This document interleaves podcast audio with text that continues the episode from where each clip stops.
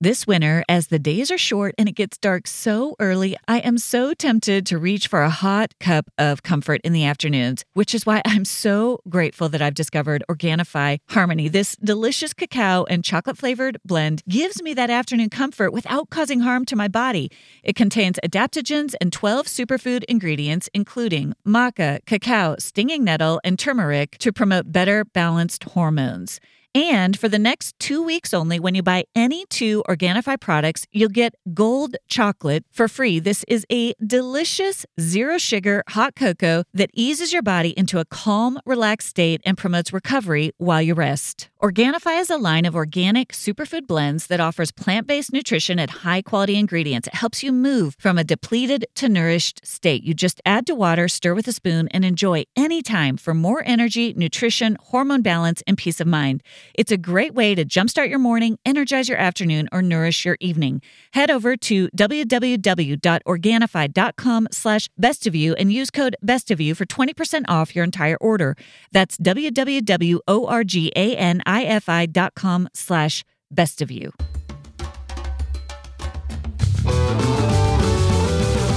Hey everyone, I'm Dr. Alison, and I'm so glad you're here to discover what brings out the best of you.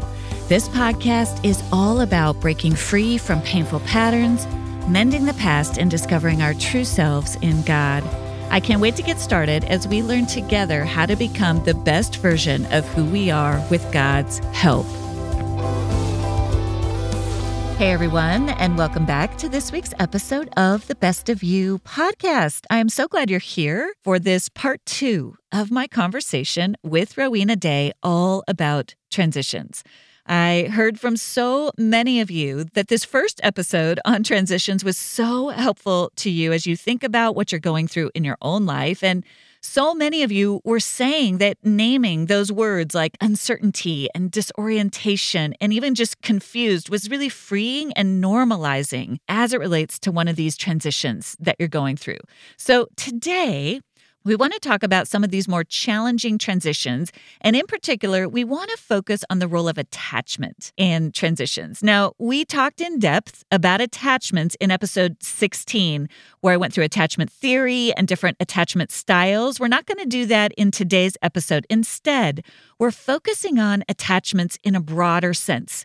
These could be our psychological attachments to other people, but they could also be our attachments to places, to organizations, to communities, even to habits or aspects of ourselves, old versions of our identities. And these attachments that we have make it really hard for us to lean into transitions, especially when those transitions involve a shift in one of our relationships. Transitions are challenging because they get at those attachments. As I think of these transitions, I think about that path that we so often talk about on this podcast. It's as if you're heading up that path and suddenly you find yourself on a little bit of a cliff. You're at the edge of a steep slope, and you're realizing that the path you've been on has to change dramatically in many ways. And maybe you can see off in the distance the next peak that you need to get to. It's there, you can see it, but there's a gulf between where you are now and where you've got to get. And it's scary when you're standing there at the edge of that cliff. All you can see is that gulf. And it can feel like one of these defining moments where something needs to change. You're aware that you need to go through something, but all you can see is what feels like sort of an abyss in front of you. And it can feel lonely and anxiety-inducing because the very nature of a transition is that it invites us to let go of some of our attachments, to let go of some of what's felt familiar to us, some of what's made us feel tethered in many ways. And so we have to let go of something so often in order to move through one of these transitional seasons and allow something new to emerge. There's a reason that these transitional seasons stir up a lot of complicated feelings inside of us. And so in today's episode, we want to join you there because a big component of braving these transitional seasons is not doing them alone.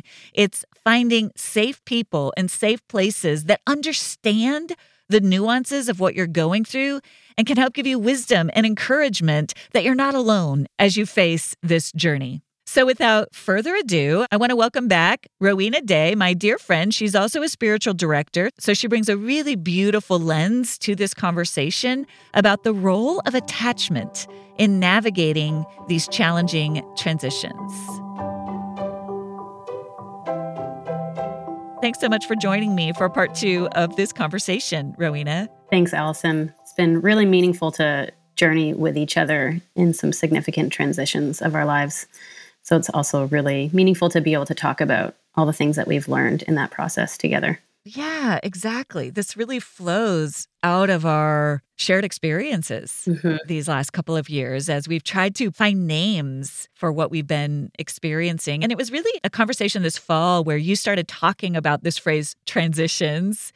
And you even used this word that we're going to get into in this episode, attachment void, that really stood out to me. And I was like, oh, we need to talk about this. This is really helpful stuff to identify what we're going through in these seasons. Part of what makes transition so hard is that we're attached. We're attached to people.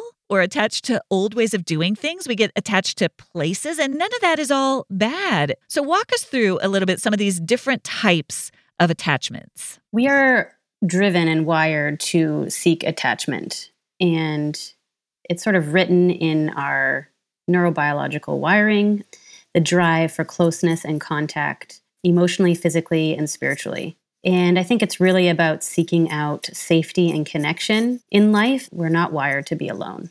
I think we're pretty familiar with this relating to people, but we can also think of as attachments in terms of being attached to places and objects and definitely with God. So we are designed to have healthy attachments with other human beings. And this looks like a beautiful interdependence where we are open to one another, where we are separate and differentiated, and where we are equal. And so that's really when the fruit of a beautiful attachment relationship can be born and thrive. When both parties in the relationship are able to engage in this mutual way where they're open to each other, to the thoughts, feelings, and needs and preferences of the other person as well as their own. And so in healthy attachments, you consider each other as equals, not thinking of yourself as superior or inferior. And you have some healthy separateness and differentiation also. And that is sort of the paradox of beautiful attachment, is that there is separateness at the same time. And so each person is working in the relationship to understand and live from their own healthy boundaries while also respecting the boundaries of the other.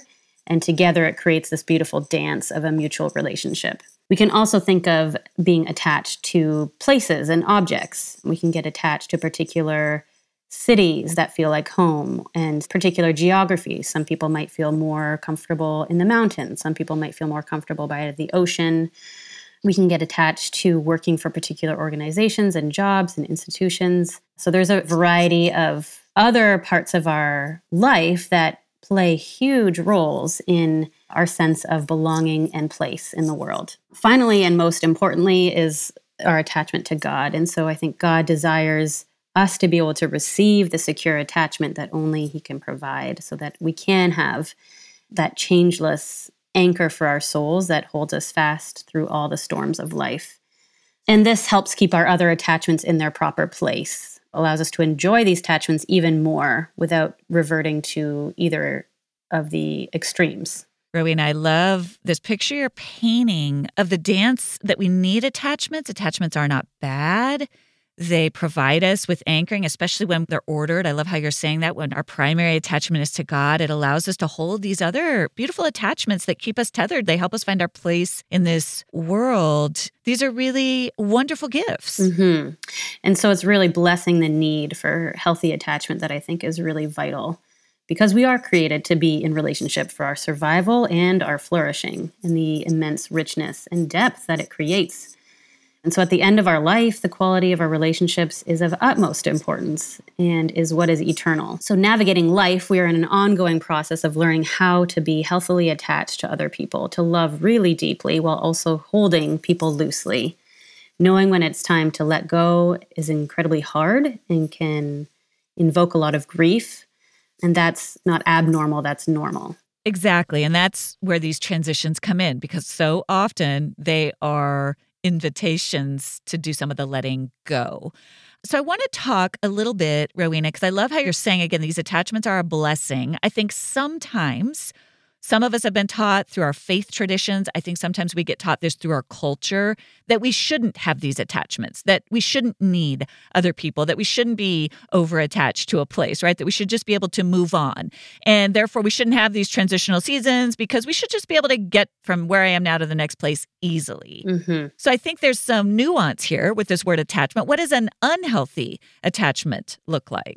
Yeah, so we could be avoidant of attachment or excessively attached. And those are sort of the two extremes. And neither is healthy. Neither is healthy. So just thinking about our society and culture that we live in the West is highly individualistic. And so it errs more on the avoidant, counter-dependent side of the spectrum.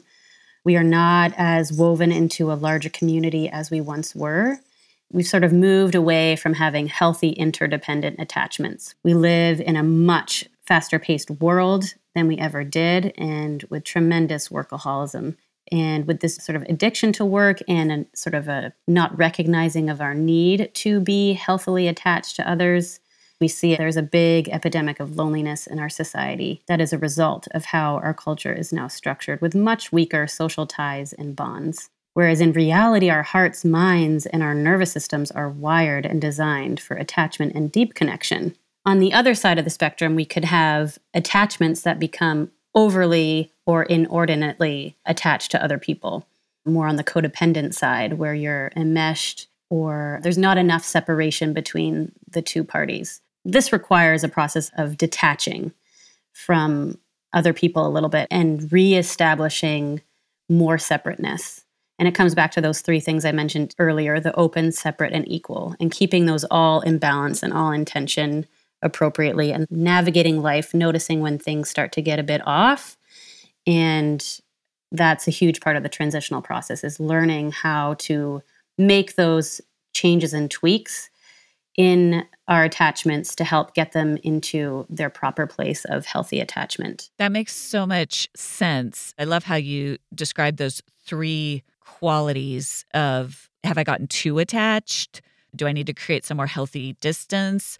Are there situations where I need to get more attached to other people? Maybe I've become too self-sufficient or isolated. Mm-hmm. So these transitions, especially these relational transitions, but they could also be, when we're invited to reconsider an attachment to a place or an object, are these opportunities to kind of look at how tightly or how loosely we're holding things and make sure that we're in that proper balance. So, Rowena, we need attachments, and also there's always an invitation to be looking at our attachments and reordering them. And these transitions are a part of that process. They're often disrupting the stability and familiarity of our existing attachments, right? They're invitations to do the deep, important work of allowing ourselves to surrender to a season of adjustment. Sometimes these transitions get forced upon us. We don't have a choice. It's out of our control. Maybe we lose a job or we lose a person. Maybe they move away. Maybe there's a breakup that wasn't our choice. This also can happen with death when we talk about grief, although all of these involve some form of grief.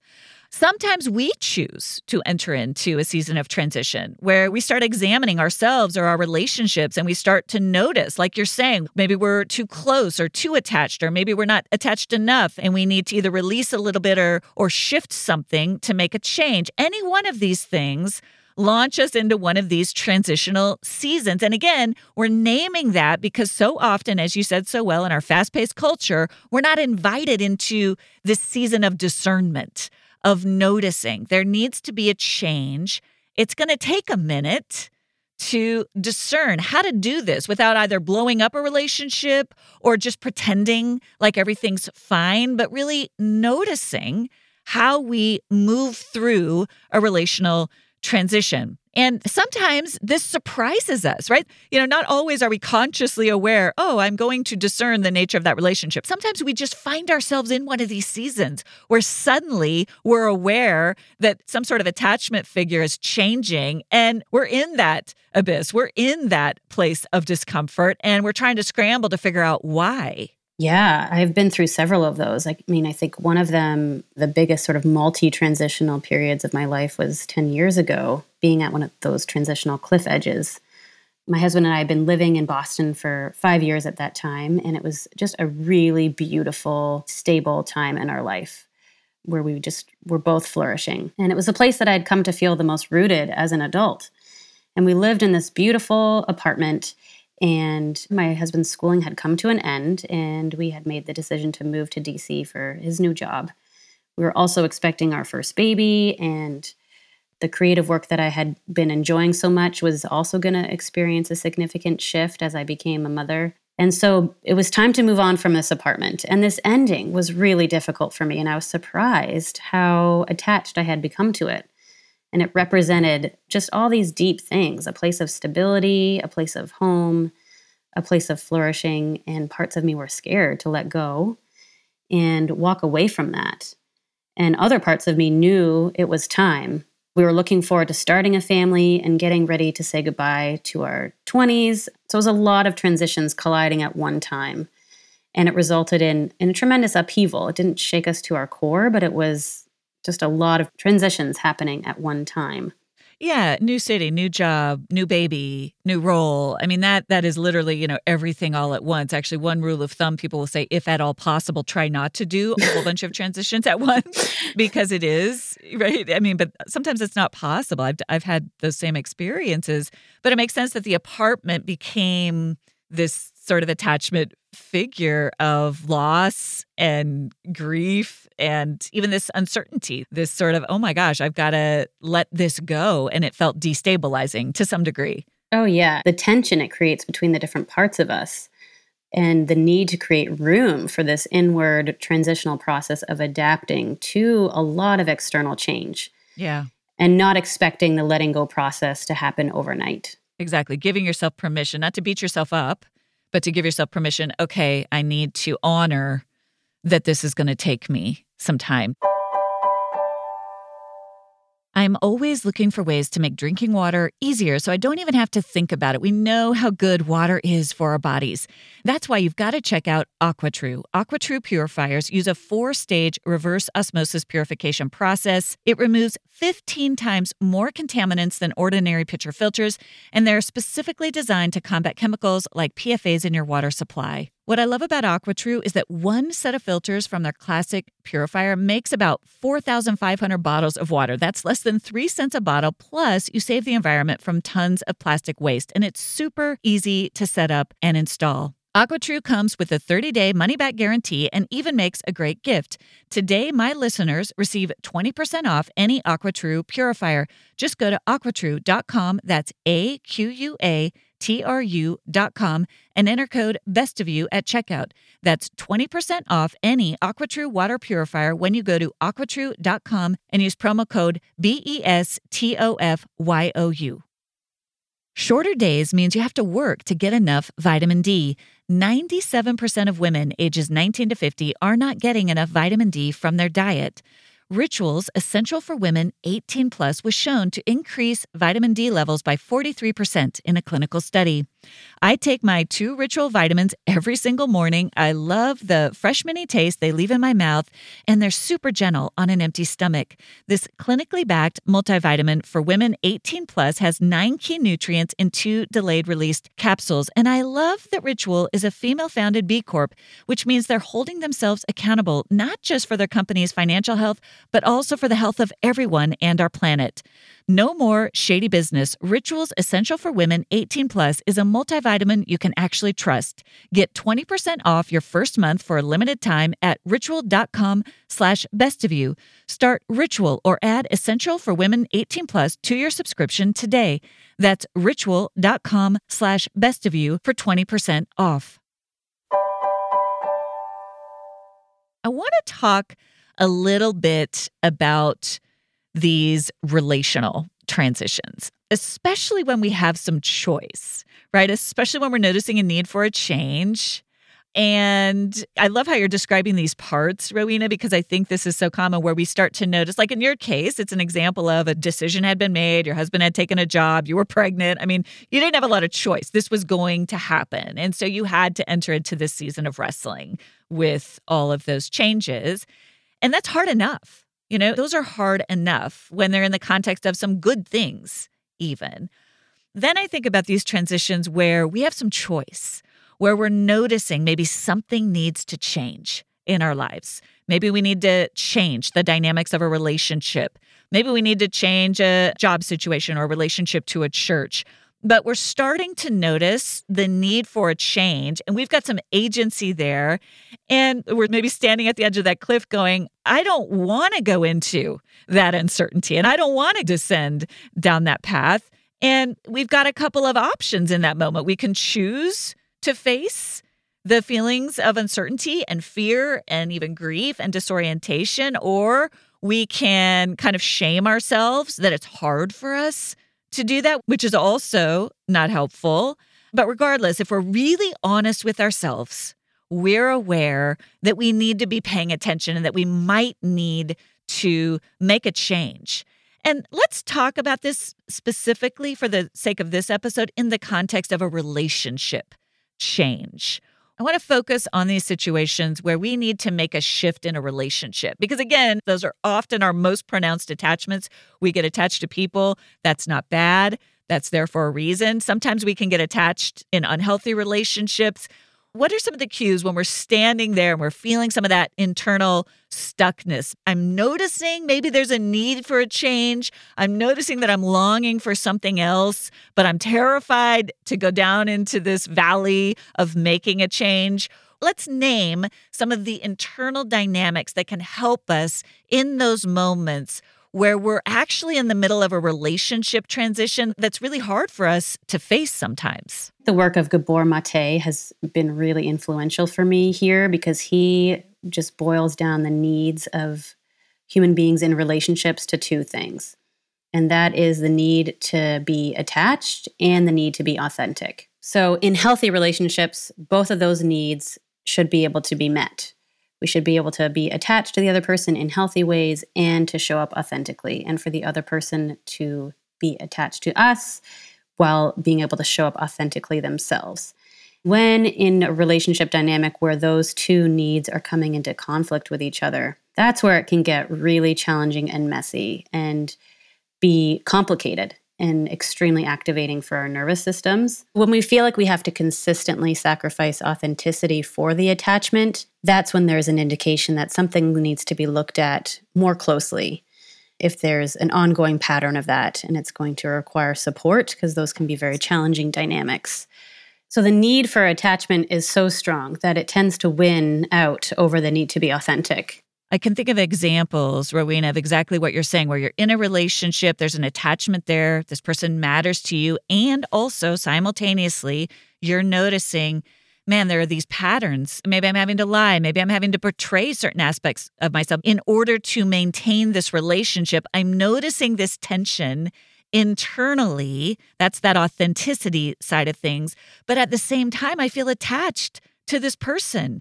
And that makes sense. There's a reason we feel attached. It's not so easy. And so the red flags that we might need to transition in this relationship, whether we leave the relationship or whether we create a shift in the relationship to try to show up more authentically, can really create a lot of inner turmoil. And I think this is where we get really hard on ourselves. We start to beat ourselves up that we're not just making the change. You know, this is where you can hear the memes. Sometimes well-meaning friends will come in and say, you just need to get out of that relationship. You just need to leave. Or we can try to just numb or shut it down or avoid those feelings, neither of which is healthy. But the reality is, this is really where we're starting to do that work of wrestling. And I think about what you said last week about these transitional seasons being marked by endings, neutral phases, and new beginnings, where we're really wrestling with the possibility of an ending. And that ending might be the end of a relationship, or it might just be the end of a way of being with a relationship, the end of a way of coping in a relationship. Maybe it might be the end of one of those responses you described, right? The end of pleasing, which we don't know how that's going to change the relationship and what's going to happen which evokes all of this disorientation and confusion and anxiety, right? Right. And this is where we get really stuck. So I think that's a really helpful paradigm. This is where the parts work comes in, because it's really needing to notice how different parts of you are feeling about this relationship and the potential transition, and to honor the complexity of these parts.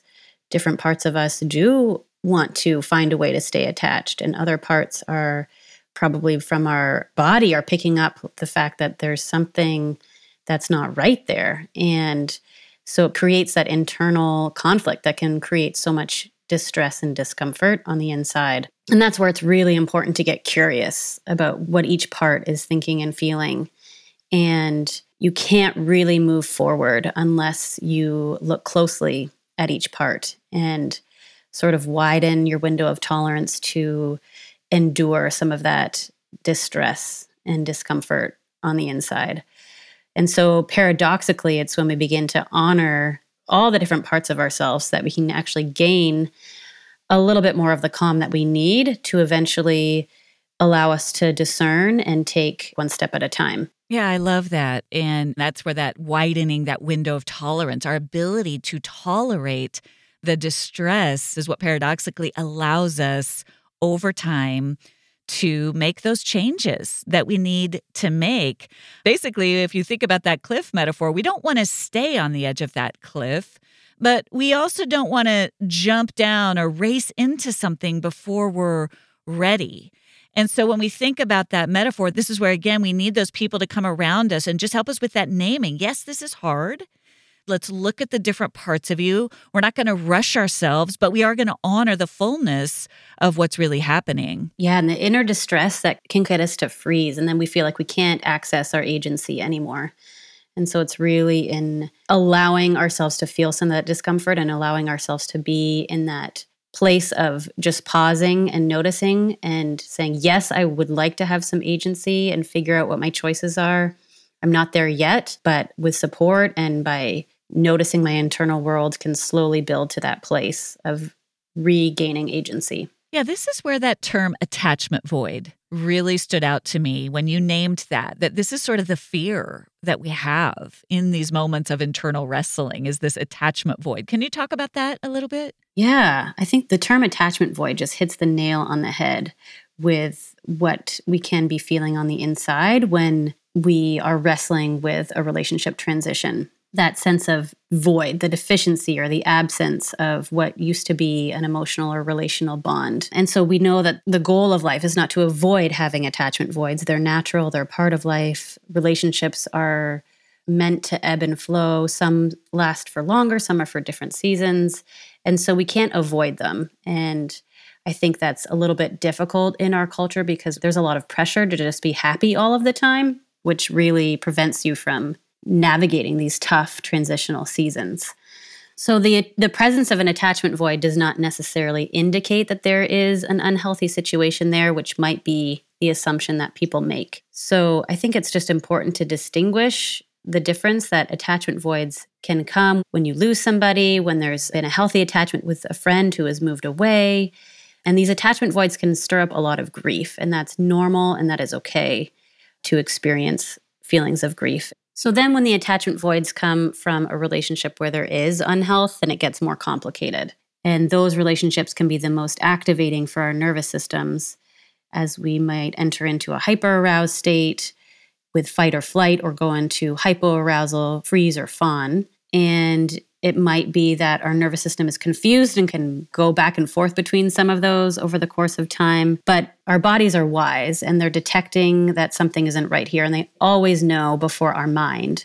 And it signals that there's an unhealthy attachment potentially. And I think because we're so we don't want to experience anxiety or distress in our nervous systems, that we tend to discount the positive messages that they're trying to bring us. And so I think widening our tolerance for some anxiety can be helpful, and noticing the symptoms that our body is sending to us so that our mind and body can belong to each other, and we can go through the work of discernment with mind and body integrated and connected together. And so oftentimes if you're at the cliff, you might be feeling pressure to make some movement, to descend or to jump, And oftentimes we might just need people to join us at the cliff and just sit with us in that place while we tend to our nervous systems, try to bring ourselves back into a more regulated state so that we can reclaim some agency and figure out how to navigate those more challenging dynamics in relationships. I love that you're saying this, and I think it's so important for people to hear, for the listener to hear, because I talk to so many people who are wrestling with this very thing. They might be in a relationship that they've become aware isn't as healthy as it could be or isn't healthy at all. And then there's shame involved in not being able to make that change, when in reality, it's a process. We have to equip ourselves. We have to get ourselves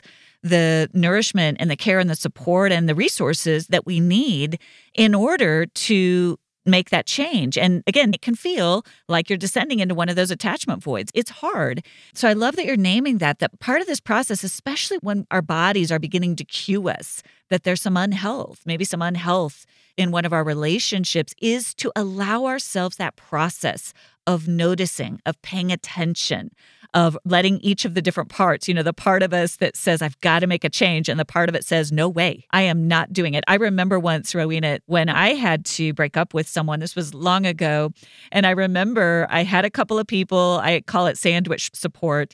I had some safe people who kind of anchored me on one end, and I knew I had to do it because it was one of those things that I couldn't delay. But the whole car ride to that conversation, one part of me was saying, I need to do this. And one part of me was saying, I'm not doing it. I'm just not going to do it, and I just let both parts coexist. But by the time it came for me to have the conversation, I had done enough work. I had enough tolerance, as you're saying, for that conflict inside of me that I could do it. But it took a lot of work. It took a lot of support, and it took a lot of time. This is a process. This show is sponsored by BetterHelp. A common misconception about relationships is that they have to be easy to be right.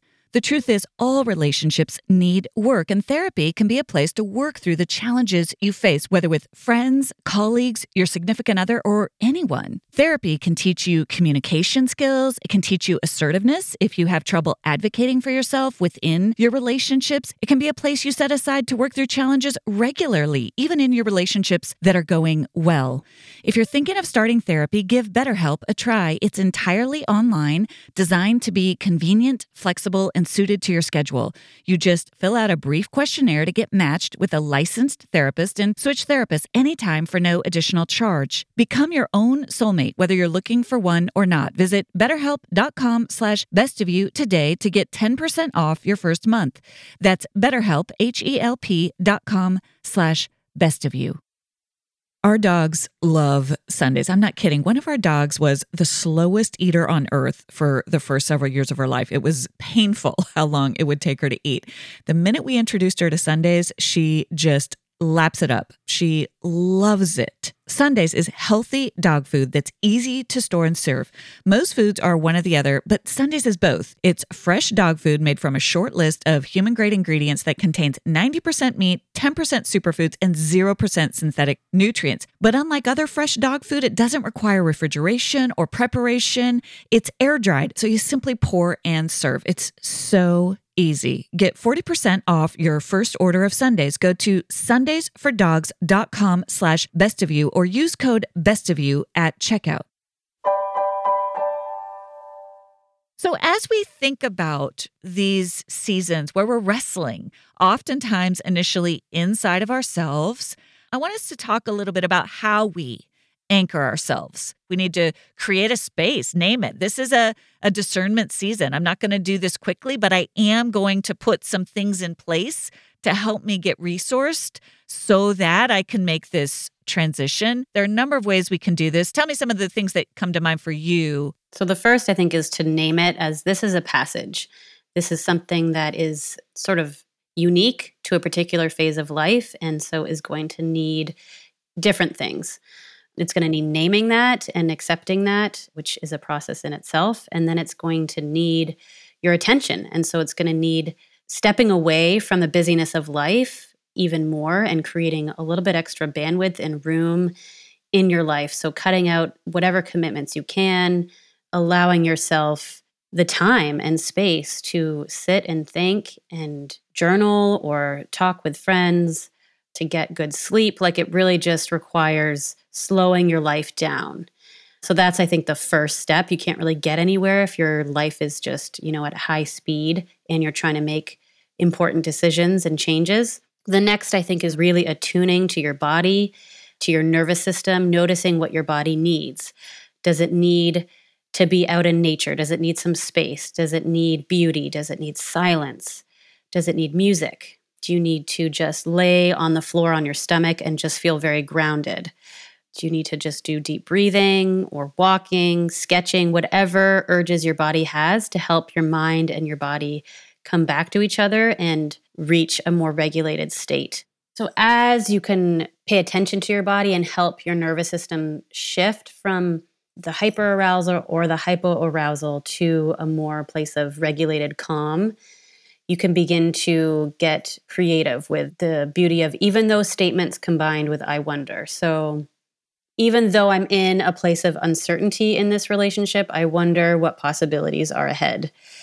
And we can't really hold the complexity of our experience if we're in a state of dysregulation. So whatever we can do to bring us back to that place of calm is extremely important. For me, I find art to be incredibly powerful. Just finding visual images that really represent something that I'm feeling on the inside. I'm really lucky to have the National Gallery of Art just down the road, and I have been really impacted by a number of paintings there. Recently, I saw a painting called The Bend in the Road by Paul Cézanne, and seeing this beautiful painting of this road, taking this bend, and you can't see what's on the other side of the road, just brought such calm within and such an acceptance almost of seeing something physically in front of me that shows that there's an end of the path and you can't see what's ahead. In times of big upheaval and distress, there's another painting there that's called Ships in Distress off a Rocky Coast. And it depicts sailboats caught in a tremendous storm. And the painting of this tempestuous storm evokes such emotion and resonance during really difficult transitions in life for me. Another example that I find of art that is extremely powerful is the Voyage of Life series by Thomas Cole. And these consist of 4 paintings that depict the journey of what it's like for a baby to grow into a young adult, to reach adulthood, and then eventually old age. And it depicts this all using the river as sort of the passage of time. So the first painting is of a baby in a boat. And there's an angel in the boat with the baby, and everything is lush and green around.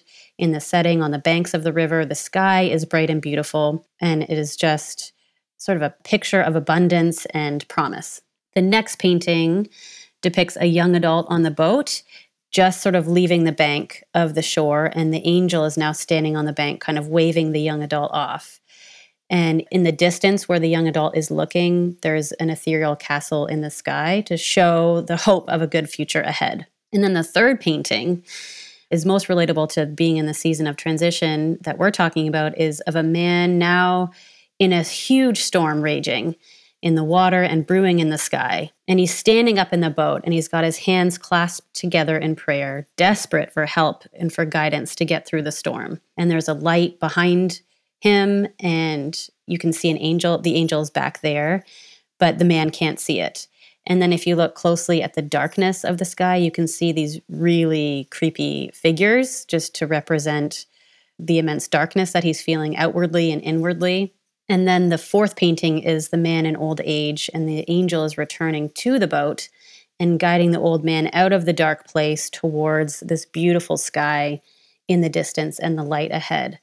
And just seeing these paintings and sitting with them, seeing the totality of life before my eyes with these 4 paintings has been so meaningful and can give such courage.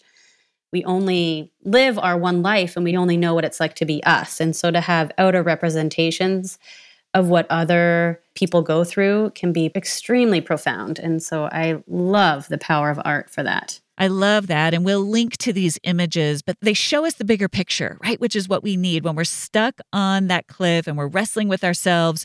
These images help us recognize that what we're going to go through, while hard, that's not underestimating what's going to be hard, there is an image of hope on the other side. And the art really paints that picture for us when we can't see it for ourselves, which gives us the courage to maybe take that brave step we need to take. Yeah. And if we think about the pathways of fear that can get turned on in our bodies, that anticipation of bad. And then if we think of hope as the anticipation of good, and it can be a challenge to slowly get our minds, our hearts, and our nervous systems to be on the pathway of hope, anticipating good. And that's where I think having that secure attachment with God is so helpful, because that is what he's the master at, is helping us turn away from dwelling in a state of fear and bringing us slowly, mysteriously toward a pathway of hope as we walk through the wilderness, through the dark valley.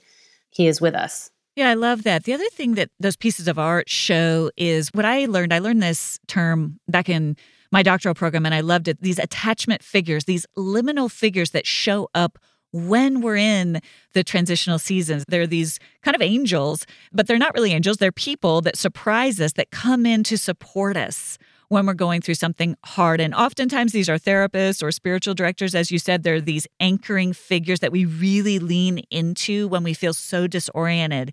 These figures show up. They don't do the work for us. We still have to go through it, but they're guiding us through it. And sometimes we bump into people who will surprise us. We might notice ourselves thinking about a friend that maybe we've lost touch with, but we realize, man, that friend went through something like this, and I couldn't relate to it at the time, but now I'm going through it. Maybe they'll have some wisdom for me. Or you might just be surprised that you're connecting with someone new because they've got some wisdom that's really helpful to you during this season. So we can also be surprised by the figures that show up in that quote-unquote attachment void where we have descended into a valley. It feels hard. It feels scary. We feel alone. But we're more attuned to the people that can actually help us walk through it. And again, oftentimes we're surprised by who those people are. It may not always be who we think it's going to be. I think that is so helpful and so necessary to find those liminal figures. In addition to having people be of support to us, I think one of the single most powerful practices that I've learned over the past decade is to do Lectio Divina, and that means ancient reading. And it's a really powerful way of just slowing ourselves down with a short passage and reading it over and over and slowly digesting it and mulling the words over in our minds and just noticing if a word or a phrase comes to our attention and that there's a reason for that. So the Psalms, I think, are really beautiful for this. And it helps these messages of hope really penetrate into our nervous systems also, to help our minds and our bodies connect to this deeper reality that God is using all of these hard things for our good. And it doesn't deny or bypass the reality of what's hard. It holds that. The Psalms hold the reality of what's hard while also providing hope in the midst of the transitions and those dark valleys. And so I think because we've been talking about the valley so much, I mean, Psalm 23 comes to mind, of course. It's so famous, but it's so rich and so powerful in the way that it honors the difficulty of walking through a dark valley while also clinging and trusting the fact that God says he is there with you, and that his goodness and mercy shall follow you all the days of your life. Like repeating that over and over again, that surely goodness and mercy shall follow me all the days of my life, is just become such a transformative phrase for me in helping me transition from those pathways of fear to more pathways of hope in an embodied way. I love that. I agree with that. I found that in my own life. I know for me, having a little bit more of an avoidant disposition when I'm giving myself permission to make a shift to let someone in, which is also a transitional season, I've gone over and over Psalm 25 because that can evoke shame in me. I can feel shame that I find myself needing someone in a new way. And so I will, very similar to what you're saying, just over and over, Lord, my God, I put my trust in you. Do not let me be put to shame. No one who hopes in you will be put to shame. And I'll just say that over and over. And for some reason, it just quells whatever that fear is in me that there's going to be shame involved in this discomfort. of, in my case, often allowing somebody in, which can feel like a valley, right? I don't want to disrupt the system. I don't want to try for something new. And that psalm, just really anchoring on that, reminding myself of that truth, can be so helpful. I love that, Rowena. I love the way you put words to these things. And I'm just so grateful that you have been someone with whom I can sometimes sit on the edge of the cliff, and you don't rush me. You just sit with me and help me look at all the different pieces. That's such a gift that you have. And I also love that you are someone who sometimes walks with me down into the valley, and you're also someone who will celebrate with me on the other side, you know, when we reach those new beginnings. Party on the other side. Yeah, exactly, right? We've got to do that too. We've got to celebrate we did it, you know, this was hard. It's just such a rare gift, and I'm just so grateful for you and grateful that you were willing to lend us your time and expertise to this conversation. Thanks, Alison. Thank you for joining me for this week's episode of The Best of You. It would mean so much if you take a moment to subscribe. You can go to Apple, Spotify, Amazon Music, or wherever you listen to podcasts and click the plus or follow button. That will ensure you don't miss an episode, and it helps get the word out to others. While you're there, I'd love it if you leave your 5-star review. I look forward to seeing you back here next Thursday. And remember, as you become the best of who you are, you honor God, you heal others, and you stay true to your God-given self.